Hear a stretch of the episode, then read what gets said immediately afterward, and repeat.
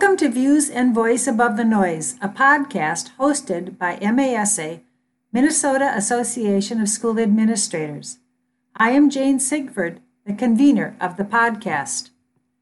The original commitment of Views and Voice Above the Noise was to hear from people with differing experiences and viewpoints from around our state. I often ask Mia Urick, our Director of Professional Development for MASA, to share names of people who are involved in ideas that others would like to hear about or who have experiences that we could all learn from. I recently asked her if she knew of someone who has experience with some of our Native American schools because there was a recent article in the Star Tribune that our Native students are suspended more and disciplined more than any other population. Right away, she suggested Superintendent Janie Blanchard, who is currently Superintendent of Chisholm Public Schools. Chisholm, Minnesota is in the heart of the Mesabi Iron Range in northern Minnesota. Prior to this position, Janie was teacher and administrator at Bug-O-Nay-Ge-Shig and Cass Lake. Because of her experiences, Janie exhibits knowledge and skills in learning from and working in cultures other than her own. Before I begin the actual interview, I'd like to share a little background on Indian education. There's a great PowerPoint available online which was assembled by Dr. John Reyhner, R E Y H N E R, professor at Northern Arizona University. He has written many books and articles about Indian traditions, culture, and education. The PowerPoint quote, the history of American Indian education from 1829 to 2013 was published in Ed Week. Here are some interesting historical facts. The U.S. government in 1819, in the Indian Civilization Act, gave $10,000 a year to religious groups who agreed to live among and teach Indians in schools which began to be known as mission schools. By 1886, the government began schools off the reservation, which were boarding schools, half day academic and a half day vocational training. They were run like military schools.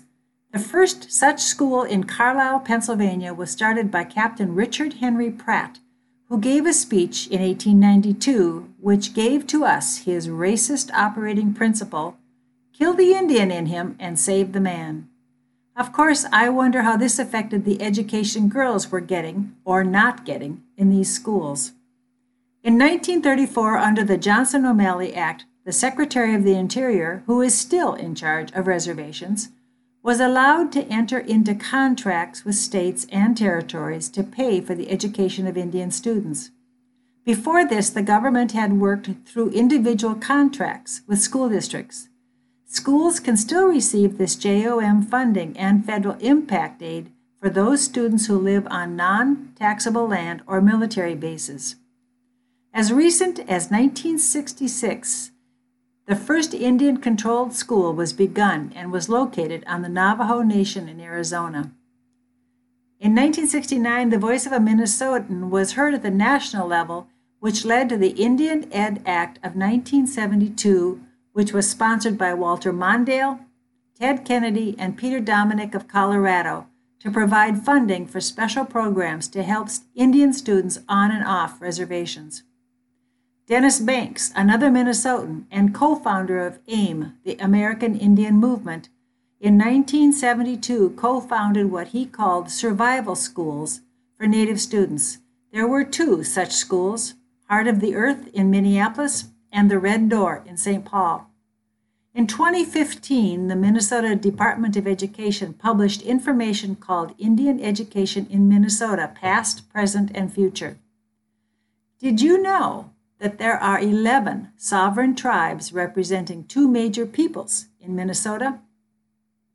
The Ojibwe Ojibwa or Chippewa is the fifth largest population in the U.S., surpassed by the Navajo, Cherokee, Choctaw, and Lakota, Dakota, Nakota people. The Ojibwe communities are Mille Lacs, Fond du Lac, White Earth, Leech Lake, Red Lake, Bois Forte, and Grand Portage. The second community, the Dakota communities, are Prairie Island, Shakopee, Mdewakanton, and I hope I didn't mispronounce that, Upper Sioux, and Lower Sioux. Today in the nation, there are 183 Bureau of Indian Education schools. In Minnesota, we have several schools on reservations, yet over 50% of our Native American students attend public schools. There is additional funding for those schools if the population reaches a certain percentage. Sadly, the graduation rate of our American Indian students is the lowest of any subgroup in our state, hovering around 50%. Native peoples are a strong part of Minnesota history. However, not all of this history is something to be proud of. Did you know Minnesota was the site of the largest mass hanging in the U.S.? In 1862, the native peoples who had been forced off their lands by whites were promised food from the government. When the food was given to white settlers and the native peoples were starving, a battle for food occurred. This battle became known as the Sioux Uprising. When the Army intervened, President Lincoln and Governor Alexander Ramsey decreed that 38 Santee Sioux men were to be hanged in Mankato. Originally, there were to be 303 men, but Lincoln didn't think our European allies would support us in our Civil War if that many were hanged, so he reduced the number. Boarding schools where native languages were forbidden were common. It wasn't until 1978 that a law was passed that said it was no longer illegal to practice native religions. On the positive side, as a state, we have had and still do have several activists, authors, and poets who have contributed greatly to literature and historical information. For example, we have Louise Erdrich, who is author of 15 novels and a writer of poetry, who is a National Book Award winner. She writes of current life and culture, particularly of a certain group in North Dakota. In addition, she has a bookstore in the Kenwood area of Minneapolis. Another author is Frederick Manfred, who has many books about the lives of Plains Indians. One of his books, Scarlet Plume, is a fictional account of the Sioux Uprising. Winona LaDuke has a book called The Last Standing Woman about seven generations of life for Native women. Kent Nerburn's book, Wolf at Twilight, is about kids from the Red Lake Reservation and the horrors of boarding schools. There are many others. All of that being said, let's now hear about the actual experiences of Janie Blanchard. She began teaching elementary in Ohio after earning her degree at the University of North Dakota. After learning that she worked well with students who were labeled EBD, she got her master's in special ed with a focus on EBD. She used that degree in Park Rapids for 14 years. Finally got a principal's job at Bug-O-Nay-Ge-Shig, and I was there seven years. And I knew my time was done. It's very hard for a non-native to work at a reservation school. And uh, then Cass Lake, which was just down the road, their principal, Patty, was retiring, and I, I had been telling her all the way through, when you retire, that's my job. I'm going to Cass Lake. That's my job. Went to Cass Lake, was the pre-K 4 principal. 600 kids, all under the age, you know, the fourth grade and under. I had beautiful, beautiful children and realized about four years in that it was time for me to try superintendent. I, in that time, I got finished my doctorate and knew that um, I'm looking at retirement sooner than later and needed if I was ever going to try superintendent and see if I liked it, now was the time started applying. Patty Phelps interviewed me for the job in Chisholm. Uh, told me that I was a lot like the former superintendent that was leaving. I'm kind of blunt, and they would love me, and I got the job. Here are some of the issues that she dealt with in Cass Lake. Actually, it's more 90% are enrolled Native Americans, whether that is Leech Lake, Red Lake, White Earth, or another tribe somewhere. Uh, 85% of the kids were, uh, we were free and reduced lunch, so we were full free and reduced lunch with, we wrote a grant and we were, we had full breakfast, full lunch, all free, and then we also fed them a supper. At, at the high school fed more than we did at the elementary. They started with the high school and they were they're feeding up to 150 and 200 kids a night. And how do you afford that? It's through a USDA grant. Recently, the brand new Bug-O-Nay-Ge-Shig school opened up to much fanfare because the condition of the previous school was horrendous. Janie talks about that, and she also talks about the political nature of Indian education. That was horrible, horrible. I mean, it, it was as bad as everybody imagined. You know, mice everywhere. Uh, one of my, what did she teach? Don't remember what she taught, but she said, you know, I've got them all named. Oh. And stuff, you know, because we had so many mice, and it was cold. It was it was just a, sh- a metal building, and it was never built to really be a school. It had housed at one time um, all the shop and stuff. The problem was uh, that's a Bureau of Indian Education school and the land and stuff. And then you get into the whole hierarchy of Bureau of Indian Education as opposed to Bureau of Indian Affairs. The land is owned by Bureau of Indian Affairs, but the education part is overseen by Bureau of Indian Education. And both those entities are trying to replace schools. So they had a list of the worst, you know, one to whatever. Well, we were sitting at 84 for years, years and years. White Earth, Circle Life got theirs, and we were sitting there for years and years. And it did take uh, uh, Klobuchar and those guys and them pushing it and getting it pulled off the list and money set aside for it. School is more than just a place to teach the three R's. Janie talks about the importance of schools like Bug-O-Nay-Ge-Shig. I think there's a very definite place for Bug-O-Nay-Ge-Shig. There's people up there who don't feel that way. Uh, the culture is dying. And I, I don't know if you know that Bug-O-Nay-Ge-Shig has a full immersion program.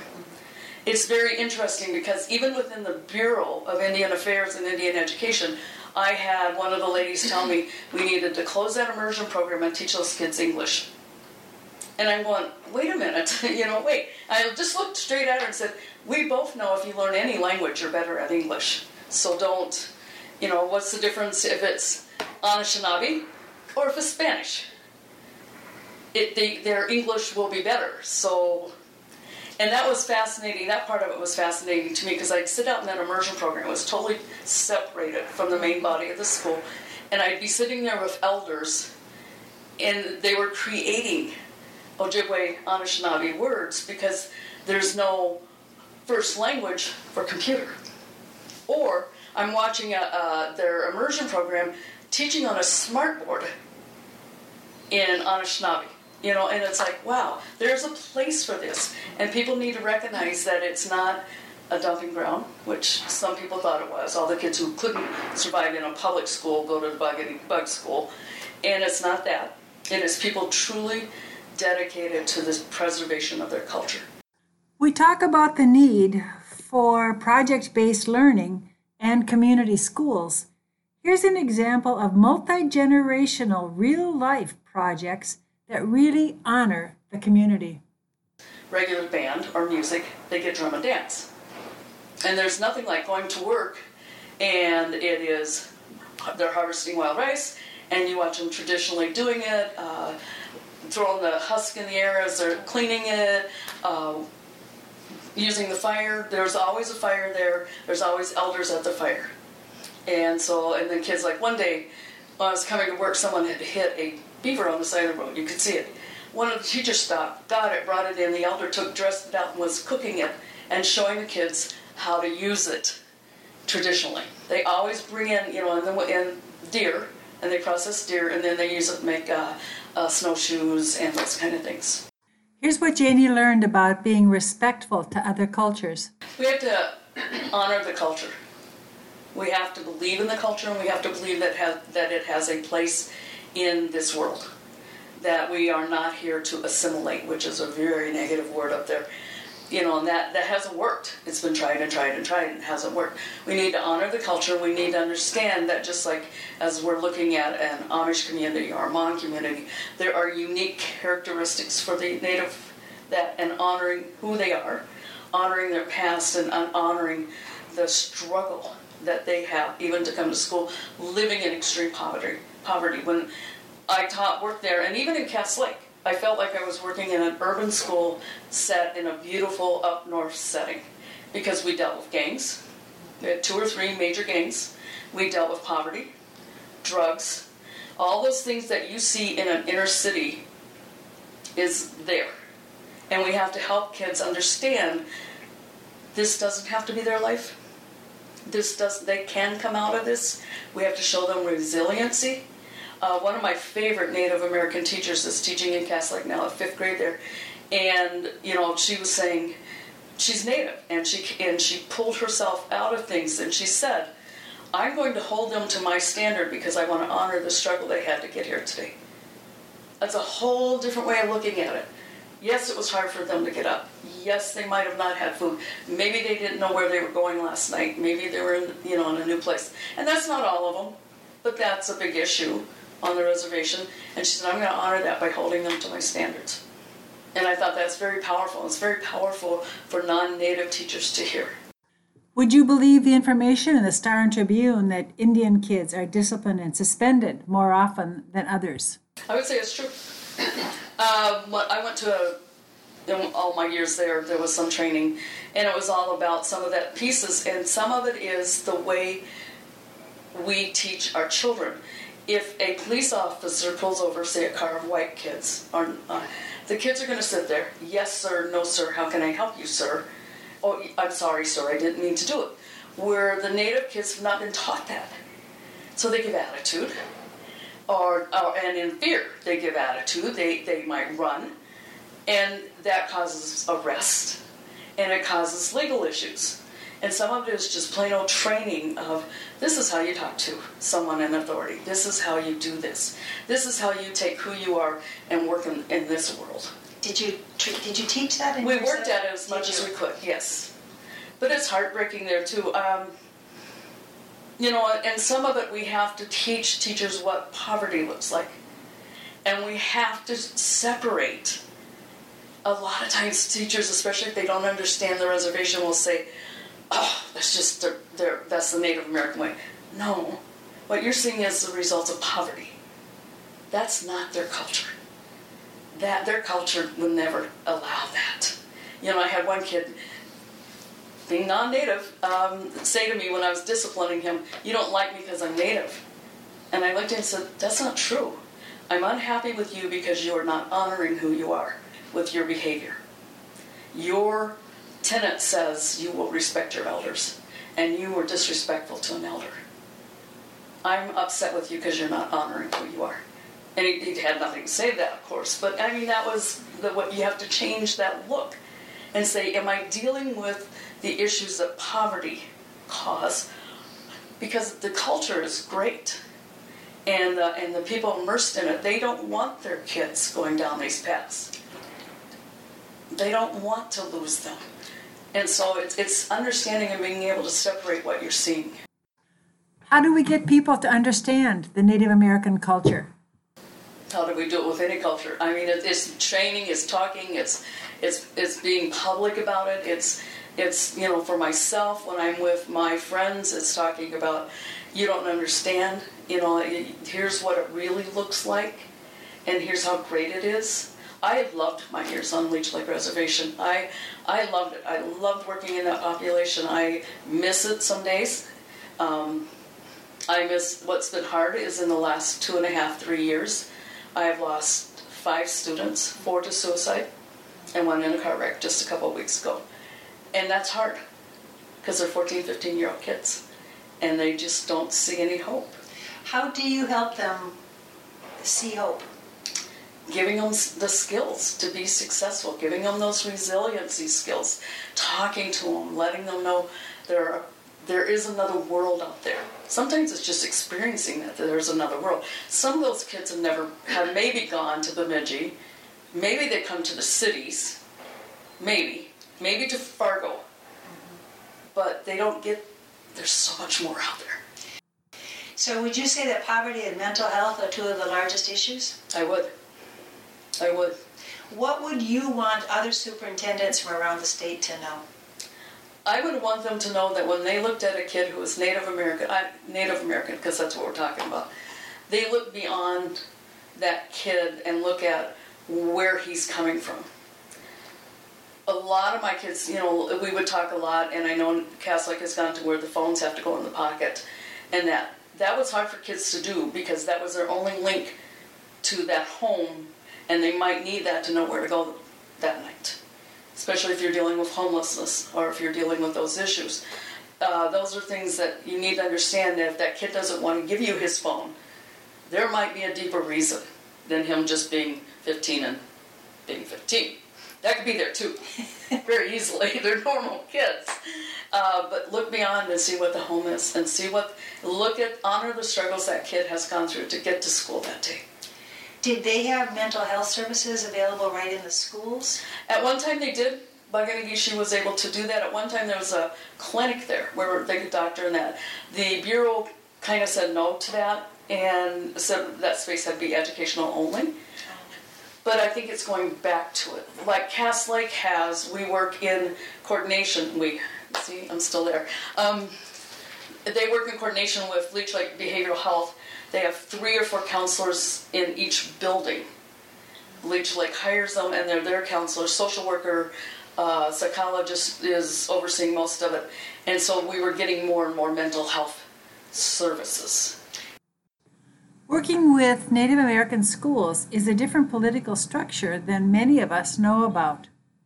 Because Bug-O-Nay-Ge-Shig is, I always said I had two boards I had to deal with. You, uh, the Bureau of Indian Education gives the money to uh, Leech Lake, to the reservation.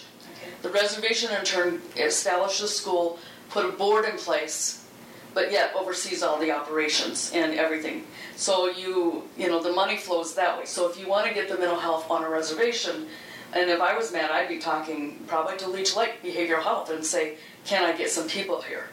Because he has enough population, I think he could do that. So you're talking to the, to the tribe and asking them for help. They have a, you know, they have a hospital there. They have now they have a dialysis clinic they put in the in Cass Lake. They have their own methadone clinic because they were taking so many people to Brainerd every day, getting their dosage and coming back. It was taking a full day, so they built their own methadone clinic right there, four blocks from the elementary, and that. So you, they need to talk to the tribal leaders. And that's all part of what MDE is pushing too. We need to be in coordination with the tribal governments and working with them. You know, you, you need to honor the fact that they are a sovereign nation. Right. Rochelle Johnson was my was my superintendent my first two years at Bug-O-Nay-Ge-Shig, and she taught me so much. And we were in a meeting with then the chairman, tribal chairman, Amy Klobuchar, and some other people working on getting a school at that time. And she looked at me and she said, "You do understand that the tribal chair is like a king, because we are a sovereign nation, and so you do need to go through their process to to help with the reservation." Janie talked earlier about giving hope and teaching resiliency and the idea that there's something else out there. So, how do we give hope? How do we give them the idea that there is a chance of a different life? It used to be that a high school diploma was a ticket to something else, but what are some more things that we need to do to help our kids to know that there is the hope of a different future? Things I think has been a really good stepping stone and when I left Cass Lake two years ago, the graduation rate was around 49, 50%. So my, my 124th graders, by the time they got to graduating, it might be 60 kids. So, um, but one of the things I think has been really good because we found these kids, these students struggled with going to a four-year school right away. So now all the reservations have tribal colleges, two-year um, you can get a CNA CNA degree. You can get some electrical. You could. There's a whole list of trades and other things you can do, or get your generals and then go to Bemidji State. Bemidji State would honor those credits. So Bemidji State, and I think that's a great stepping stone for these kids. I, I think they need that a little bit more. Has that worked? Has that helped? I think it's helped. I don't know how much. I haven't seen the statistics for it. Janie is now the superintendent of the Chisholm Public Schools. Chisholm is a town of about 5,000 people, located in the middle of the Mesabi Iron Range. During the early 20th century, the Iron Range was one of the most ethnically diverse areas of our state, attracting Finnish, Slavic, Italian, Czech, and 40 other ethnicities, bringing diverse food, customs, and values. At one time, the Finns made up the largest group. There are three iron ranges in Minnesota Mesabi, Vermilion, and Cuyuna, with the Mesabi being the largest. Iron ore was discovered near the Vermilion Range in 1865 at the end of the Civil War. In 1892, the first ship was filled with iron ore from the Mesabi Range. In 1952, 80% of the iron ore from U.S. mines originated in Minnesota. By 1984, the last shipment from Mesabi was sent, confirming the depression on the range. People lovingly refer to this area as the Range. It's known to be an ice hockey capital of Minnesota. Bob Dylan memorialized it in 1963 with North Country Blues and in 1964 with The Times They Are a Changin'. What sets the range apart from the rest of the state is the work ethic and the pride in working hard. People are proud of the fact that they survive tough long winters and baking summers. Although towns are rather close together, they each have their own personality. Plus, each community is known for its pride in their schools. The range is a unique place, and I didn't realize how unique until I got immersed in it this last year. Um, poverty again is a big issue. Chisholm has for years been a strong educational leader. There are people who have come out of Chisholm. Well, the former CEO that started Pepsi was a Chisholm graduate. They have moral doctors and lawyers and architects and white, you know, these people who have left Chisholm and have made the names for themselves. Chisholm is going through an, going through a, a little bit of a change. All of those houses in Chisholm right now, 47% of the people living in Chisholm rent. Now we have a transient population. Open enrollment didn't help Chisholm because some of the perception is Hibbing is better than Chisholm. Hibbing education is better, and that's not true, but that is a perception. So one of the several things I'm dealing with with part of that is when I got there, the the district has a had a 1.2 million dollar deficit. Uh, so cuts have been made and of course, the rumors right now in town are that we're eventually going to close the schools. That's not true. That is not my goal. That is not my mission. My mission is to bring kids back to Chisholm, to hang on to them. We, you know, we, we're right there, and, and my high school principal says whoever drew the boundary lines didn't like Chisholm. Because we're just a very, our boundaries are actually quite small. And yet we have, we bring kids from Hibbing, we bring kids from Hibbing, we bring kids from this area called Side Lake in, but those are Hibbing kids. Um, and then we have Mountain Iron Buhl just five miles away. And that's another district. And they're just now finishing a, a huge new school, which I could lose some kids who want to go to the new pretty school, whatever. But having said that, those are issues I'm fighting. You know, I'm fighting people, their perception is that Chisholm is closing. The perception that, you know, it's uh, not a, not as much equality as it used to be, but it's that's not true. And I'm having to do a lot of selling of Chisholm. I need people to know that we have a career in technical. Our carpentry shop kids, who build Habitat for Humanity houses, one every year, has. Um, if you go through their whole program for two years, you come out with 600 hours towards your journeyman in the carpenters union. They're working with the welders, they're working with the electrical to try the unions to try to get the same thing. I'm working on uh, getting a grant, a substantial grant, and it's a two, it's a four-year phase grant pilot, where the first year we're going to give all the kids 412 Chromebooks. The second year, we're going to invest with Cisco, who's come out with a new program where if you put these uh, big TV things in your classroom, any kid, anywhere, can log in on any device. Doesn't have to be an Apple, doesn't have to be a Chromebook, doesn't it can be your phone. So if you're not in school that day, you can log in and be in class. I think it's going to change education, to be honest with you. There's some fear there, and we ha- and we're going to pilot it. We want to see what are the pitfalls we found. You know, we're going to pilot it, pilot it for the range. Now we can reach out to homeschooled kids and say to them, you need a physics class? I get, we get you don't want to be in the building. We get that you don't want your kid exposed to the school. But you know what? You can log in for an hour. I can count your ADM for that hour. And so we can start reaching out and bridging that a little bit more. Uh, my high, one high school assistant principal was talking about currently if you have three tardies, then you are suspended for a day, whatever. We're working on that too. Um, I know. I'm working on that. Uh, but I can take, that kid can log in from home, be there, take class, doesn't miss class, I get to counting, and he doesn't get in trouble for being tardy. You know, for me, that all of that's a win. I had a kid last year in one of the grades has some mental health issues. Probably not. Well, it should be diagnosed with a certain disability, but was, has not been yet. Parents have been resistant to it. Missed 120 days of math and reading because they were first thing in the morning. Could make it in by 11, and his mom would tell me he's up. I just can't get him out the door. Well, let's let him log in. Then he's not missing class. And that, you know, that's another plus. In her past positions, Janie was an outsider coming in, a non native for one, and then as an outsider as a non ranger coming in to the Iron Range. She has learned how to honor the local cultures, particularly as an outside female leader. I would love to write a book on the difference between how women have to lead and how men have to lead. I knew I'm going to a small town. I'm going to a town that has had their superintendent has been there 15 years and he's a local boy and and and and he is a marvelous man. He is good. I'm coming in, woman, not from the area. I had a lot of strikes already against me when I walked in.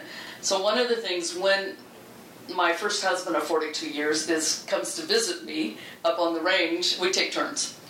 He's got a painting contracting business in Park Rapids. Can't leave that. So one of us travels every weekend to see that. When he's in Chisholm, we I I don't care how if I have a headache, I don't care. Uh, we are going to hit Valentini's, which if you if you know the range, it is the restaurant on the range. We're going to hit probably Jim's uh, club, and then we're going to hit Tom and Jerry's. And this guy that I asked to help me told me, You do realize that political deals are sealed in Tom and Jerry's. And we, without, you know, I didn't know that when I started, but it helped that we walked in Tom and Jerry's and the owners, and they are big NDSU fans, the North Dakota State football. In fact, well, we're NDSU fans. So every Saturday when we're there, we go sit in the bar with them and we watch the game with everyone. And this guy that I asked to help, he goes, You know, those guys at Tom and Jerry say you're okay. And I went, Just that one simple act of making sure I go out on the weekends when I am there, have one drink, maybe two, no more, and maybe my husband will stay and have quite a few because he can. You know, I can't paid off in the political game already. Any good leader realizes that one has to adapt to the community's culture, and Janie has done this, even though she was an outsider on the reservation and is coming in as an outsider on the range. She has to use different strategies. I couldn't do that on the reservation. On the reservation, it had to be my walk. It had to be, be me dealing with families and saying to them, I'm not here to change you. But in Chisholm, she needs to use a different strategy. Where do people hang out? What, where do people go? Where do people go in, in Chisholm? Well, they're going to go to Valentini's for supper, maybe. They're going to go to Tom and Jerry's and drink. That's the place to go. And sometimes we'll even go to another bar called Sidelines. And then, of course, Snickers Pizza. And people see us in the community doing those things and that that says to them, "I'm here. I'm not going anywhere." You know, you just gotta, and just listening to people talk. There's a lot of elderly people in that town who love their school. They can tell you all about Bob McDonald and when he did the state basketball run for all those years and the state championships he brought to that school.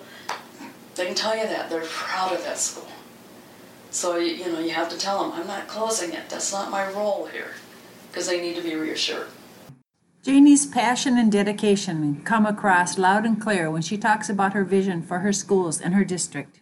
There are great teachers in Chisholm. I, they're, they're great. They just need to change that perspective. I was just watching Dewitt Jones today. Um, you know, he's National Geographic, and he does this thing on clearing your vision and changing your lens. Well, you can see it this way, but if you come over here, it's the same thing you're looking at, but it looks differently. And our, we've got to give quality education, but we have to give it in a different way. And we have to understand the lenses our parents are looking through when a parent comes in angry, what is their lens? What why are they why is that lens on them? And a lot of times the lens of the, the really angry parents are the kid the parents who are not successful in school. So they're bringing all of that back stuff in. And and we have to be better at handling that. And I think the whole bullying issue isn't yes it's there. You know, I would never say it's not there. But some of it is I don't think we're listening to parents. When they come in and say, my kid's being bullied, what they're really saying is, I don't know how to help my kid. I don't know how to teach them that this is no, you know, that they can handle this. And we have to look more at the, the victim and say, why does that bother you? Yes, it's wrong. Yes, we're gonna we're going to discipline and that. But we need to give that kid the skills to be able to say, I don't care. What are the concerns in Chisholm about mental health issues for kids and school violence? The, the issues are, again, the mental health issues. What are we seeing in kids? One of the great things that Virginia School is doing that we are following is they're bringing a program in, and it's actually out of Hutchinson called REACH. And what uh, Dr. Schmidt is saying is that that program, well, even at our uh, Northland Learning Center, where our ALC is, they started a REACH program, and where they would maybe have 20 kids drop out, only five dropped out last year. We see this as a program to help kids, and it helps kids be proactive in how they handle their lives rather than reactive. School violence is a reactive. It builds up in a, um, a, a student, person who is mentally ill. It builds up in their head till they react to all of the pain that they're feeling. And we have to we have to start teaching kids how to be proactive, how to deal with that, how to deal with what happened at home last night, how to deal with you know if the police came to your home last night or or mom and dad got in a huge fight, rather than um, saying well it's school, let it go. Now, I will say on the reservation, we did say that to kids at times. We would say, when you get on our bus to get off our bus, you need to let it go. We would also say to kids, I can't teach you how to survive out there. Bus to bus, there's no fighting. We are Switzerland. But I can't tell you never to fight because you might have to fight to live. But I can tell you here, you're safe, and I don't want you fighting. With that. Chisholm's a little bit different, and, and part of my lens problem is I'm coming from a where I saw a lot of family violence. I saw that into Chisholm where I'm looking at these behaviors going, yeah, okay. And the teacher's going, no, you don't understand how bad it is. And I'm going, okay, I kind of do, but not really, you know. But we do see, we're seeing a higher meth use. We are seeing more poverty kids coming in. So I need to get the teachers trained in things like ACE and REACH and, and teaching them how to deal. Again, that's changing their perspective. These aren't the Chisholm kids. Uh, the majority of the kids are good kids. But we've got that subgroup coming in now, and we need to know how to deal with them. What type of leaders do you think we need for the future? Visionary. What's that mean to you? It means looking, quit looking at how we've always done it. These kids are not how we've always done it, kids. They're never going to be on basic foundational skills. We need to teach them how to be digital citizens, how not to be a bully on Facebook, of course they don't use Facebook, how not to be a bully on Instagram, how not to be a bully on Snapchat, how, how to be smart about what you say, because that's always there and someone can dig it out. We need to teach them how to be digital. I mean, when you think about it, you can go to the doctor online now. Who would have thought that? So, how do we teach the kids of today and prepare them for the future. We need to teach teachers how kids learn today. And those are the courses that we need. It, it's the, you can go online and, and find plenty of, of resources. They're there for you. You pick a program, they're there. But how, how do you teach a kid who has come from a meth home how to learn? you know, and I, I've said for years, especially working with a lot of fetal alcohol kids or meth kids, we just don't know how to teach them yet. They can learn. We just haven't found out that pathway yet. Mm-hmm. And sometimes that pathway's going so fast that we can't catch up with it and say, no, this is how they learn. But we need to find that pathway. There are ways for them to learn. We can do that, but we need to become more open to new ideas, more visionary in that, oh, you know, if he, I have him watch this, maybe that'll work. Or, you know, not stick, not assume that school is brick and mortar. Like Shane Safir in the book The Listening Leader, Janie Blanchard talks a lot about the emotional components of being an administrator. It's important to listen and to hear what people are really saying and really meaning, and taking the time to do that. But I think we need to teach administrators that things like parents are our customers. With open enrollment, we have to give good customer service. And I'm not about, I'm learning how to do facilities, but I'm more about working with the families and getting them where they're at. I'm more about the instructional pieces, and I'll learn about the facilities as I'm going with that. And I, I, think our administrators, you know, yes, we need that finance course. Yes, we need, but we also need training in the emotional intelligence, in understanding and reading body language, in understanding that we have to stop and think, what are they really saying? What are they really doing, saying here? Jenny talked about learning the culture of the range, and I asked her why she thought that she was hired. Um, because I was different, because I wasn't part of the Good Old Boys Club, because I wasn't, the, the community expressed to them their concern that they will bring in the same old and do the same old thing. They brought me in for change.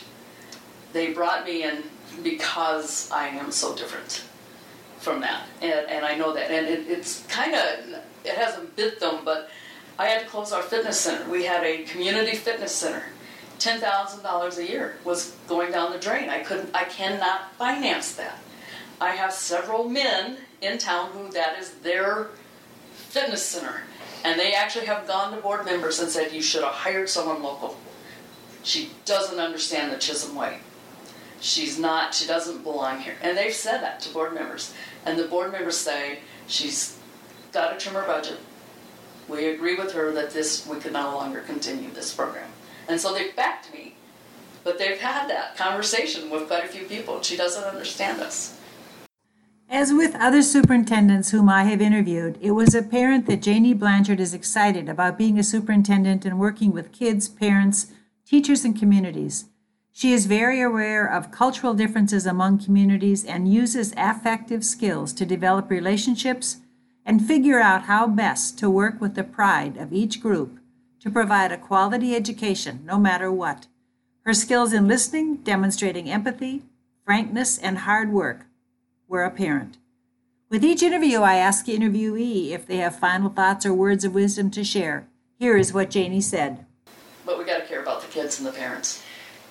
Thanks to Janie Blanchard, Superintendent of Chisholm Public Schools, for taking the time to be interviewed.